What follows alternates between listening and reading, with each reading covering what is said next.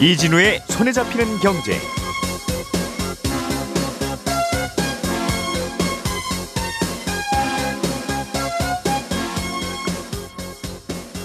안녕하십니까, 이진우입니다. 옵티머스 펀드, 라임 펀드 이런 어, 사회적 물의를 일으켰던 사모펀드들, 이건 어떻게 하면 방지할 수 있을까 고민을 하던 정부가 사모펀드 제도 개편안을 발표했습니다. 어떤 내용이 들어있는지, 혹시 또 어떤 부작용은 없을지 잠시 후에 조금 더 구체적으로 이 내용 들어보겠고요. 지하철 노선도를 들여다보면 어떤 역은 그냥 역 이름만 써있는데, 또 어떤 역에 가면 괄호 열고 무슨 회사 또는 괄호 열고 무슨 대학 이렇게 써있는 경우가 있지요.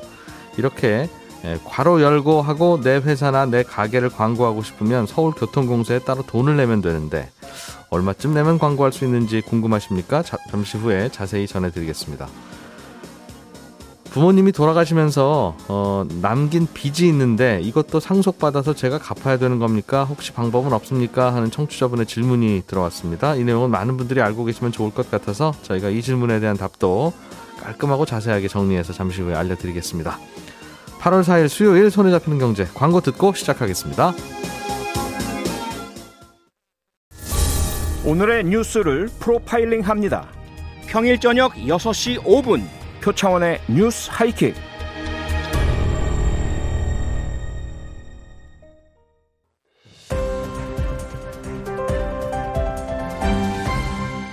이진우의 손에 잡히는 경제.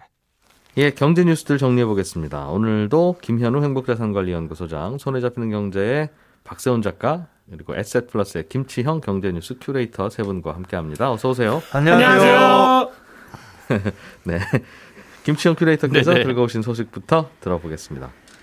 사모펀드, 네네. 이게 참 말이 많았어요. 그렇죠. 큰 돈 가입했는데 사고 나고, 네네. 들고 도망가고 막. 그래서 야, 이거 제도를 좀 바꿔야 되는데 어떻게 할까 고민하다가 제도를 좀 바꾸겠습니다라고 발표를 했는데, 어떻게 바꾸기로 했습니까? 그 제도 개편안을 보면 당국의 고민이 확실히 들어 있습니다. 보면 이제 사모펀드 규제는 해야 되겠는데 사고는 터지니까 음. 규제를 하면 이 시장이 죽어버리면, 또 사모펀드가 하는 기능도 있거든요. 그러니까 자금이 특히 경영 참여형 사모펀드나 이런 것들은 기업 인수나 이쪽으로 자금도 많이 들어가고, 또 위험도가 높은 자산에도 이 사모펀드가 투자를 좀 많이 해주기 때문에 이것마저 죽일 수는 없다라는 고민이 있어서 양쪽을 고민하다가 묘안이라고 생각해낸 게 이건 것 같습니다. 그러니까 개편안의 핵심을 한 두 가지로 볼 수 있는데요. 하나는 어, 사모펀드를 분류할 때 기준을 네. 달리하겠다. 이제는 기준을 좀 바꾸겠다. 그래서 일반 투자가가 투자할 수 있는 일반 사모펀드, 네. 그리고 어, 기관들만 투자할 수 있는 기관 전문 사모펀드, 이렇게 두 개로 나누겠다, 이렇게 발표를 하고요. 그리고 이제 일반 투자자들이 참여할 수 있는 그 일반 사모펀드는 좀 규제를 강화하겠다. 그러니까 판매할 때부터 시작해서 운용하는 것들 이런 데서 음. 서로 좀 견제하도록 해가지고 문제가 안 터지게 하겠다라는 걸 해놨고요. 대신에 이제 기관 투자들만 전문으로 할 수 있는 사모펀드 같은 경우에는 규제를 좀 확 풀어주면서 도리어 활성화를 시키겠다, 이렇게 두 개의 정책을 발표했다고 보시면 되겠습니다. 아유, 그냥 복잡한데 사모펀드 같은 거 하지 말라고 하면 안 돼? 이제 이것도 네. 제일 일감으로 떠오르는 대책이긴 한데, 이 사모펀드라고 하는 게 묘하고 독특하고 혹은 또 위험을 감수해야 되는 그런 투자를 하는 경우도 있으나, 그렇습니다. 그런 것도 있어야 또 저 은행 가서 돈 못 빌리고 어디 가서 설득해도 잘 설득 안 되는 그런 네네. 프로젝트나 기업들에게도 돈이 흘러가니까 네. 아예 없을 수는 없는데, 그렇다고 개인들도 막 가입할 수 있도록 해놓으니까 이런저런 사고가 터지니 네. 그럼 개인들이 가입할 수 있는 사모펀드는 좀 더 엄격한 걸로 한다. 그렇습니다. 음. 그러니까 이제 그 전에는 우리나라의 사모펀드는 사람들이 흔히 말하는 헤지펀드라고 불리는 일반 사모펀드가 있었고요. 예. 그리고 피이에프라고 불리는 경영 참여형 사모펀드, 이렇게 나눴거든요. 그러니까 예. 투자는 다 할 수 있었습니다. 아무나 음, 음, 음. 양쪽에 따라서. 물론 아무나 투자, 피이에프는 아무나 투자할 수는 없긴 했었지만은 그래도 자격은 있었거든요. 개인들도 참여할 수 있는 자격은 있었거든요. 근데 이제는 피이에프라고 불리는 펀드들은 완전히 네. 기관 전용으로 만들고, 어떤 회사의 경영권을 가져가는 건 네네. 기관들만 해라. 네. 그리고 그리고 일반 사모펀드들은 개인도 투자할 수 있게 해주는 대신에 여러 가지 예. 규제를 하겠다, 이렇게 바꾸는 음. 거죠. 그리고 아까 말씀하신 경영에 참여일 수, 경영에 참여하냐 안 하냐로 구분하지 않겠다라는 거예요. 그래서 피이에프도 경영권을 음. 가져올 수 있지만 음. 일반 사모펀드도 이제는 경영 참여를 할 수 있도록, 그러니까 십 퍼센트 이상의 지분을 투자하게 되면 어, 의결권을 행사할 수 있도록 이렇게 해놨습니다. 예전에는 그걸 규제를 좀 했었거든요. 음, 그러면 개인들이 참여할 수 있는 사모펀드와 네. 개인들은 참여 못하는 사모펀드가 앞으로 종류가 나뉘는데 그렇습니다. 어떻게 구별할지는 그건 당국이 들여다보겠다.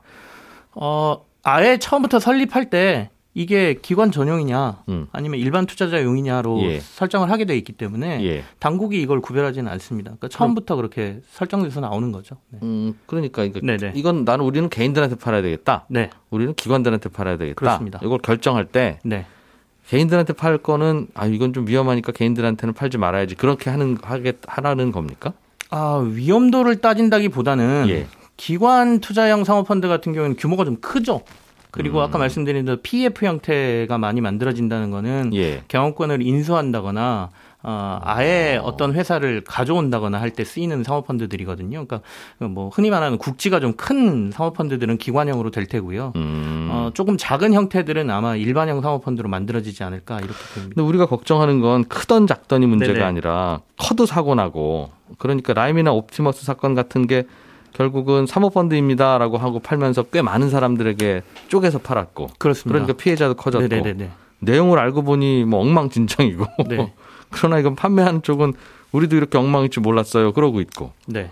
근데 그거를 그냥 팔 때 그 개인용과 기관용을 나눠서 파세요 하면 그 일이 방지되냐는 거죠. 일단 기관들은 그런 것들을 검증해낼 수 있는 능력이 있는 사람들이라고 보는 거고요. 그러니까 처음부터 투자할 때 너네들은 전문가니까 음. 알아서 잘 판단하세요라는 거고요. 예. 개인 투자자들 같은 경우에는 그래서 보호장치들을 두겠다라는 게 이번 발표거든요. 아, 어떤 보호장치가 들어갑니까? 어, 일단 처음에 라임이 문제가 터졌을 때는 음, 아, 옵티머스부터 설명드릴게요. 옵티머스가 문제가 터졌을 때는 가장 핵심이 자신들이 투자하겠다라고 한 곳에 투자하지 않고 어, 다른 위험 자산에 막 투자를 하고 심지어는 돈까지 빼가는 뭐 이런 예. 사태들이 나타났거든요. 아주 나쁜 사람들. 네, 네. 근데 원래 펀드라고 하는 게 투자한 돈이 펀드 회사로 가지는 않습니다. 네. 은행이나 이런 데 수탁사라는 곳에 돈도 보관돼 있고 음. 투자한 자산의 가치를 매일매일 평가해서 펀드의 값어치를 평가해주는 그 사무수탁 회사라는 것도 따로 존재를 하거든요. 예. 근데 너네들은 왜 그걸 몰랐냐? 알면서도 모른 척한 거 아니냐라는 문제가 나왔습니다. 그래서 항상 관리해야 되는데 음. 이 일반 투자자들이 투자할 수 있는 사모펀드에는 너네들이 이렇게 교차로 체크할 수 있는 의무를 주겠다. 라는 게 이제 이번 그 라인 문제라면 해결... 어디가 어디와 어디가 교차를 해요? 어, 판매사도 해야 되고요. 예. 사무수탁 회사도 해야 되고요. 그다음에 아. 스탁 회사도 해야 되고요. 각각 예. 의무가 있습니다. 음. 판매할 때서부터 설명도 해야 되고 설명하고 다른 판매 그 운용을 했을 경우에는 네. 이걸 계속 체크하도록 하는 의무를 주겠다라는 게 이제 핵심이고요. 음. 좀 더 타이트하게 관리를 해라. 네네. 음. 그다음에 라임 같은 경우에는 처음에 문제가 됐을 때 라임이 막 문제가 생기니까 사람들이 환매를 하겠다라고 막 나왔거든요. 네. 대규모 환매 사태가 나가니까 환매 중단이 됐었죠. 음. 근데 라임의 구조적인 문제는 사모펀드라는 게 어, 그러니까 유동성의 문제가 있을 경우, 그러니까 자산들이 그냥 주식에 투자하는 게 아니라 뭐 부동산에도 투자하고 이상한 자산에도 투자하다 보니까 바로 현금화가 좀 힘듭니다. 예. 그러니까 보통 사모펀드들은 폐쇄형이라 그래서 모집 기간도 따로 있고 투자하고 나면 나중에 환매할 수 있는 기간도 만기가 정해져 있는 경우가 대부분이거든요. 그렇겠죠. 근데 라임 같은 경우에는 그 당시에 개방형이라 그래서 아무 때나 투자하고 아무 때나 빼갈 수 있게 만들어 놓은 구조 자체가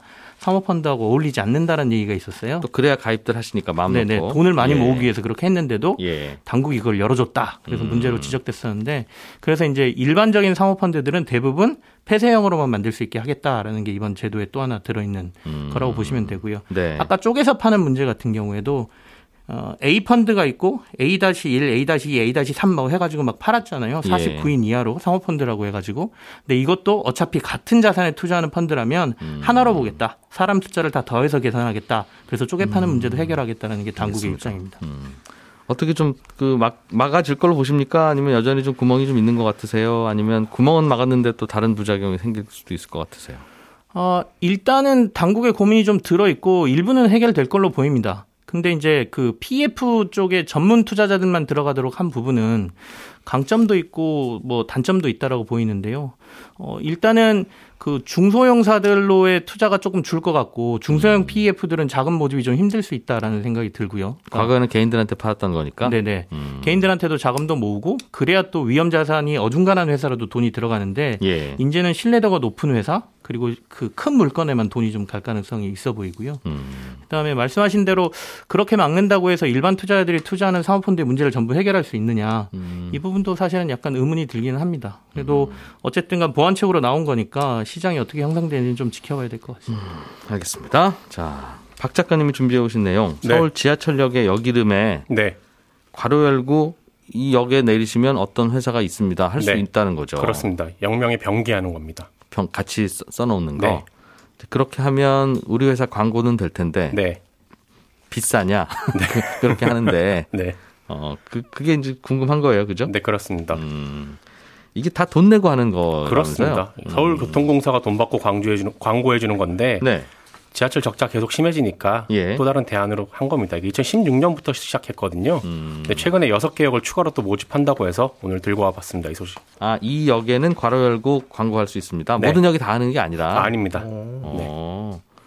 어떤 역을 그렇게 광고 받고 팔고 어떤 역은 안 팔아요?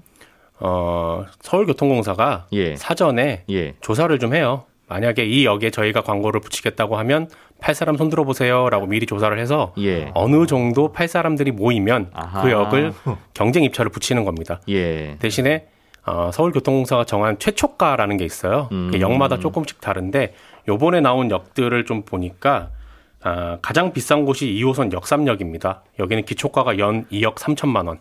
아. 그게 최소한 이 정도는 내셔야. 그거 이상은 돼야 됩니다. 요 다음부터는 경매. 그렇습니다. 음. 가장 싼 곳은 칠 호선 내방역. 여기는 기초가가 연 칠천만 원입니다. 일 년에. 그렇습니다. 음. 역마다 가격이 다른 이유는 기초가격 정할 때 유동인구 그리고 역세권이 어느 정도 형성이 됐느냐 이런 거 등등 따져서 결정하기 때문에 다릅니다. 낙찰되면 삼 년간 광고할 수 있고요. 네. 원하면 일 회에 한해서는 재입찰 없이 삼 년간 연장 가능합니다. 아, 총 육 년까지는 할 수 있고. 그렇습니다. 조금 전에 말씀해 주신 금액은 일 년치 광고료고. 일 년치입니다. 음. 그 전까지는 고속터미널이 한 일억 팔천으로 가장 비쌌는데 예. 요번에 역삼역이 그 기록 깬 겁니다. 그럼 역삼역에다가 역삼, 네. 괄호 열고 손경제. 네. 하면 안 돼요. 우리 역삼역에는 우리 사무실은 없지만 네. 상암동에 있지만 네. 그래도 음, 디엠씨하고 송경제 박을 수는 있죠. 아니 아니 역삼. 아 역삼에 그럴 수는 없습니다. 왜냐하면 예. 조건이 두 가지가 있어요. 음. 하나는 내가 광고하고자 하는 회사 혹은 뭐 관공서 이런 곳들이 네. 역 반경 오백 미터 안에 있어야 됩니다. 아. 만약에 오백 미터 안에 없다. 예. 그럼 최대 일 킬로미터. 아 그렇게. 일 킬로미터까지도 없다. 정말 없다. 그럼 음. 이 킬로미터까지는 받는 걸로. 음. 알겠습니다. 그렇게 해서 받는다. 네. 그럼 이렇게 광고를 해서 이미 판 역들도 있습니까? 있습니다. 서울교통공사가 관할하는 지하철 일 호선부터 팔 호선인데 예. 여기에 모두 한 이백팔십여 개 역이 있거든요. 와. 이번에 새로 공고한 거 말고 그 전까지 판매한 게 모두 스물여섯 개 역입니다. 스물여섯 개. 네. 그러면 역명하고 괄호 열고 뭐라고 써 있는 역들이 가끔 있는데 그건 네. 다 돈 받고 판 거예요? 꼭 그렇진 않아요. 그러니까 어. 이천십육 년에 유상으로 판매하기 시작했다고 말씀드렸잖아요. 그 전에 이미 영명하고 괄호치고 뭐 이렇게 변기한 곳들은 음. 그냥 무상으로 해준 겁니다. 예를 네. 들면 남부터미널 같은 경우에 예술의 전당 같이 써있죠. 네. 여긴 무상입니다. 음. 유상 판매하기 전에 이미 써있었던 곳들은 앞으로도 아. 그냥 무상으로 제공을 하는 거고요. 예. 취재하다 궁금해서 알아본 게 있는데 영명 변기를 가장 먼저 한 곳이 성신여대 입구역이에요. 네. 여기는 괄호하고 도남 이렇게 적혀 있는데 네. 팔십오 년에 역 만들어질 때 이미 이렇게 변기를 했다고 합니다. 도남역 괄호 열고 성신여대 입구가 아니라 성신여대 입구 괄호치고 도남. 그럼 도남이 돈 낸 거예요?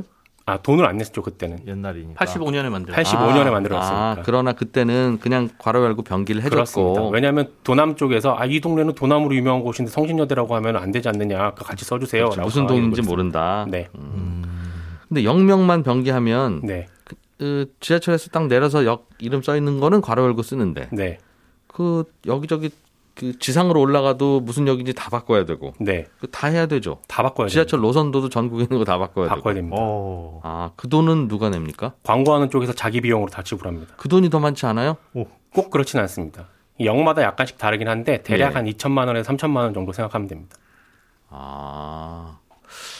그냥 안 바꾸는 노선도도 있겠, 있겠군요. 물론 있죠. 아, 네. 그리고 계약 기간 끝나면 다시 원래대로 돌려야 되잖아요. 네. 그것도 광고하는 쪽에서 다 지불합니다.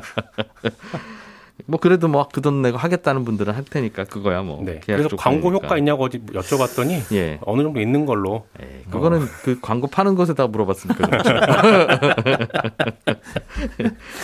그러면 아 이러면 모든 역에 다 광고 받죠. 그 어차피 네. 경매로 할 거니까 네. 어디 싼 데는 좀 싸게 들어올 거고. 네. 어 저기 생각보다 인기 있네 할 수도 있고. 네. 그냥 다 열어두죠 왜. 어 그렇게 하면 좋은데 일단은 예. 사업성 있는 곳 위주로 먼저 먼저 먼저 진행을 하고 있는 겁니다. 그러니까 순차적으로. 음, 그래서 네. 알겠습니다. 이거는 영명 변기랑은 조금 다른 얘기 같기는 한데 지하철 네. 출입구에 보면 네. 가게 이름이 있는 경우도 있어요. 예를 들면 네. 뭐 김현우 순댓국, 네. 뭐 이진우 설렁탕 이렇게. 음, 어 그렇게. 네. 그것도 광고 받고 해주는 겁니다. 그렇습니다. 이거는 영명이 아니라 어디. 사 번 출구로 나가려고 하는데 여기 네. 가면 이렇게 크게 써 있는 음, 적혀 있죠. 네. 어, 그거는 서울교통공사 광고 대행사에게 외주 주고 예. 돈 받고 광고하는 아. 건데 일 호선부터 사 호선까지는 사인텔레콤이 하고 있고요. 오 호선부터 팔 호선은 세종미디어그룹에서 맡아서 하고 있어요. 지금 알려주신 건 광고 대행사? 그렇습니다. 음. 광고 대행사 역시 서울교통공사에서 경쟁 입찰로 뽑은 겁니다. 음. 광고 비용은 얼마냐? 이게 제일 궁금하실 텐데 어. 일 호선에서 사 호선까지는 광고하려는 역의 유동인구가 얼마나 되느냐에 따라 광고 비용이 다 다릅니다. 음. 역 출입구에 가게 이름 적으려면 서울역하고 강남역처럼 유동인구 많은 곳은 이십오만 원부터 대략 칠십만 원까지. 아, 그거는 출입구로 나가는 분들에게만 광고가 되는 거네요. 그렇습니다. 음, 딱 고이, 고기. 그렇고요. 음. 유동인구가 좀 적다 그러면 십오만 원부터 시작하는 걸로. 일 년에? 네. 음. 아, 이건 월입니다. 월, 월. 월 한 달에? 아, 이건 월입니다. 어, 깜짝이야. 월, 월입니다.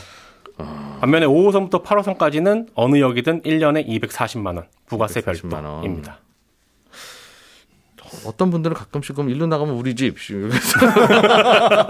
바로 열고 우리 집 할 것도 같고 아니면 뭐 여보 사랑해 이런 것도 할 것 같은데 뭐 좀 잘못하신 분은 네 영명 변기하는 것도 그렇고 광고하는 예. 것도 그렇고요. 심사는 하겠죠? 심사를 합니다. 음. 어. 아무 말이나 쓸 수는 없어요. 그렇습니다. 음. 아. 재밌네요. 네. 음. 그렇게 해서 또 그렇게 되어 있는 거군요. 네. 영명 중에는 아예 그냥 그 뭐 대학 이름도 있는데 네. 그거는 그냥 공짜로 해준 거죠. 그렇습니다. 그것도 근데 정할 때 무슨 무슨 음. 위원회라고 해가지고요. 거기서 모여갖고 심의를 굉장히 까다롭게 아. 해요. 음. 알겠습니다. 자 김현우 소장님, 예. 소장님 앞으로 질문이 자주 들어옵니다 요즘에. 네. 소장님이 뭐든지 다 아시는 것 같아서 오늘 들어온 질문은 부모님이 빚이 있는 상태에서 돌아가실 경우가 있죠. 네. 뭐 당연히 마지막에 치료비 많이 들고 그러면 당연히 그럴 수도 있고. 어, 그럴 수 있죠. 살아계신 동안 빚이 있을 수도 있고. 네. 그러면 상속 포기를 할 수 있다던데 그러면 또 그 빚이 자녀나 친척한테 또 넘어간다는 얘기도 있고. 네. 아무튼 좀 정리를 좀 해 주십시오. 부모님이 돌아가셨는데 또는 네. 돌아가실 것 같은데 빚이 더 많으십니다. 음. 음. 맞습니다. 이 누군가 돌아가시면 재산도 상속받지만 빚도 똑같이 상속 대상입니다. 예. 아, 이 재산과 부채가 누구한테 돌아가느냐 이걸 먼저 알아봐야 되는데 이제 돌아가신 분을 피상속인이라고 부르고 상속받는 사람을 상속인이라고 부릅니다. 네. 그러니까 상속인은 순위가 정해져 있어요. 일 순위는 돌아가신 분의 그러니까 피상속인의 배우자 그리고 직계비속 그러니까 음. 자녀, 손자녀 이게 일 순위고 음. 이 순위는 돌아가신 분의 부모님 혹은 네. 조부모님, 예. 이게 이 순위고 삼 순위는 형제자매, 음. 요 분까지 없으면 이제 사 순위는 사촌 이내 반개혈족 해가지고 사촌까지 따집니다. 친한 순서네요, 그냥 가까운 아, 순서. 네. 네. 우리 느낌상 가까운 순서네요. 예, 일반적으로 가까운 예. 순서. 요 순서로 상속이 되는데 예. 어, 상속이 개시됐다, 즉 누가 돌아가셨을 때 상속인은 세 가지 선택지가 있습니다. 첫 번째는 이제 모든 재산과 빚을 다 받겠다. 네. 이게 그냥 단순 승인입니다. 음. 이거는 빚이 재산보다 많더라도 네. 상속 받은 사람이 내 돈으로 갚아야 됩니다. 그러니까 음. 아버지가 일억 정도 갖고 계셨는데 빚이 오억이다. 네. 이걸 다 물려받으면 나머지 사억은 내가 갚아야 된다. 이게 음. 이제 단순 승인이고요. 예. 그래서 이런 경우에는 물려받은 재산 내에서만 아버지 재산 내에서만 내가 처리를 하겠다 음. 하는 게 한정 승인입니다. 즉 빚이 오억이고 자산이 일억이었으면 그 일억만 갚고 사억은 없던 일로. 그게 좀 유리하네요. 네, 일단 단순 승인보다는 빚이 많으면 유리하죠. 어, 그런데 이건 이제 재산을 정리해서 채권자들한테 균등하게 배분을 해줘야 돼요. 예. 어, 그런데 이런 것들이 아, 다 난 복잡하다라고 한다면 마지막 선택지가 이제 상속 포기인데 네. 이건 재산하고 빚 모두 안 받겠다. 음. 나를 투명인간처럼 봐달라라는 거예요. 상속인 중에서는. 제일 좋기로는 가운, 중간에 얘기해 주셨던 예. 빚, 빚이 많으면 나는 더 이상 못 갚겠고 네. 혹시라도 정리하다가 재산이 남으면 그 재산은 가질게요. 음, 음. 하는 게 제일 좋죠. 어, 그냥 보면은 그게 좋아 보이는데 예. 아, 상속 포기가 행정적으로는 훨씬 더 간단합니다. 음. 아, 좀 전에 말씀해 주신 그 한정승인 같은 경우에는 좀 복잡한 부분이 있는데요. 일단 상속 포기를 하게 되면 확실하게 빚이 많은 경우에 딱 누가 봐도 그냥 와 빚이 너무 많다. 네. 그러면 상속 포기를 하면 좋은데 이게 음. 나만 투명인간으로 봐주세요라고 하는 거라서 음. 내 형제가 있으면 일단 나만 빠지고 형제한테 다 가는 거죠. 상대가 상속 포기를 하면 그쵸. 그 다음 순서 상속인한테 그럼 당신이 상속받으세요라고 한다고요? 그렇게 되는 겁니다. 동순이의 모든 사람들의 의견도 아. 거친 다음에 제가 아까 두 번째 한정상속을 받으면 내, 내 선에서 내 선에서 모든 걸 끝내고. 다 끝내고. 그렇죠. 그 대신 빚이 더 많으면 그건 전 모르겠습니다 하고 일단 끝나는 거고. 네. 그래서 뭐 이 상속 포기라는 건 간단할 수가 있는데 음. 단점은 누군가에게 넘어간다. 그래서 이게 아까 사순위까지 넘어간다고 말씀을 드렸잖아요. 예. 사순위라고 한다면은 조카의 자녀까지도 사순위, 음. 이 사, 사촌 반계열 쪽에 들어갑니다. 그러면 가족관계가 좀 먼 경우에는 진짜 누군지 잘 모르시는 분이 돌아가셨는데 그분의 빚까지 내가 떠안게 되는 어떻게 보면 뭐 민폐를 끼칠 수도 있는 상황이 벌어질 수도 있고요. 오. 그리고 한정승인 같은 경우에는 비용이 많이 발생을 할 수도 있습니다. 이게 재산이 만약에 부동산이라면 예. 취득세도 내야 되고 근데 해보고 나니까 어 빚이 더 많으신데 그래도 취득세라는 건 내야 되겠죠. 음. 그리고 재산을 이제 채권자한테 분배하는 과정에서 이게 복잡하면 행정적으로 변호사라든가 법무사를 써야 되는 위임해서 써야 되는 비용들이 들어갈 수도 있고 그리고 재산을 물려받았는데 이게 어디 저기 시골에 있는 맹지, 음. 토지다. 네. 잘 팔리지도 않고 처분이 안 된다. 음. 그럼 어쨌든 일단은 내 돈으로 갖고 이걸 처분해서 다시 회수를 해야 되는데 그러기도 어려울 거고요. 이런 음. 부분들도 어려울 수가 있어가지고 예. 한정승인을 하게 되면 민폐를 끼칠 그런 우려는 없지만 내 선에서 다 끝낼 수 있을 유일한 방법이 한정승인인데 그렇죠. 그걸 하면 중간에서 방금 말씀하신 이런저런 번거로움과 불편함이 있으니 복잡한 일이 발생할 수 있어요. 아유, 전 모르겠어요. 통과. 나는 통과. 네. 이거 하는 게 상속 포기인데 나는 여기서 빼주세요. 통과를 하게 되면 음. 그 다음 사람이 그럼 당신은 그렇죠. 그럼 나도 통과. 그럼 그 다음, 다음 다음은 또 당신은 이렇게 넘어가다 보면 예. 어. 근데 알겠어요. 근데 세, 삼순이나 사순이나 오순이쯤 되는 분은 네네. 아유, 저분 돌아가셨다는데 저분 아드님이 있으니까 저분 아드님이 상속 받으셨겠지? 라고 하고, 하, 하고 있는데 네. 그분이 상속 포기를 하면 네. 내가 다음 다음 순위예요. 예를 들면. 예. 두 번째 분도 사, 다 같은 판단을 했으니까 상속 포기를 하셨겠죠? 그렇겠죠. 그럼 나, 내가 삼, 삼순위가 어, 내가 상속인이 된 건데 네. 나는 내가 상속인이 됐다는 사실을 알게 됩니까? 아니요. 주민센터에서 연락을 해주면 좋은데 그런 건 없습니다. 그럼 제가 어떻게 알아요? 이게 어딘가서 연락이 오는 게 아니라 만약에 재산이 많으면 예. 나까지 오질 않겠죠. 물론 앞에서 당연한 거고요. 예, 빚이 예. 많으면 이제 예. 채권자들한테 연락이 옵니다. 이렇게 이렇게 해가지고 따져보니까 당신이 이제 세 번째, 네 번째 상속인데 네, 갚아야 된다더라 해서 내용증명이 우편물로 날라오게 되고 네. 그걸 받게 되면 그때 비로소 이제 알게 되는 거죠. 예. 그런데 이 부분이 문제입니다. 그걸 받게 되면 알게 된 거는 돌아가신 걸 알게 된 것들로부터 뒤잖아요. 네. 근데 사실은 돌아가신 즉 상속이 개시됐다는 사실을 안 날로부터 삼 개월 이내에 요것들을 해야 돼요. 그리고 나한테 넘어왔다는 것을 언제 알았느냐, 뭐 이런 것들이 이제 법정에서 법정에서 쟁점이 될 수가 있기는 한데 어쨌든지간에 그런 게 채무가 나한테 돌아왔다라고 한다면 음. 삼 개월 이내에 한정승인이나 상속포기나 요 선택을 하실 수가 있습니다. 된다. 네, 그래서 그런 우편물이 날라왔을 때는 그 부분에 대해서 따져봐야 된다는 거죠. 아, 날라오면 나도 포기해야 되겠네요, 그냥. 예, 넘어왔다고 한다면은 상속포기가 답인데 모르고 넘어가시는 경우에 피해가 발생할 수 있죠. 예, 손에 잡히는 경제는 여기서 마무리하고요. 열한 시 오 분에 또 손에 잡히는 경제 플러스에서 이어가겠습니다. 올림픽에 숨어있는 다양한 경제 이야기 들려드릴 예정이에요. 잠시 후에 뵙겠습니다. 이진우였습니다.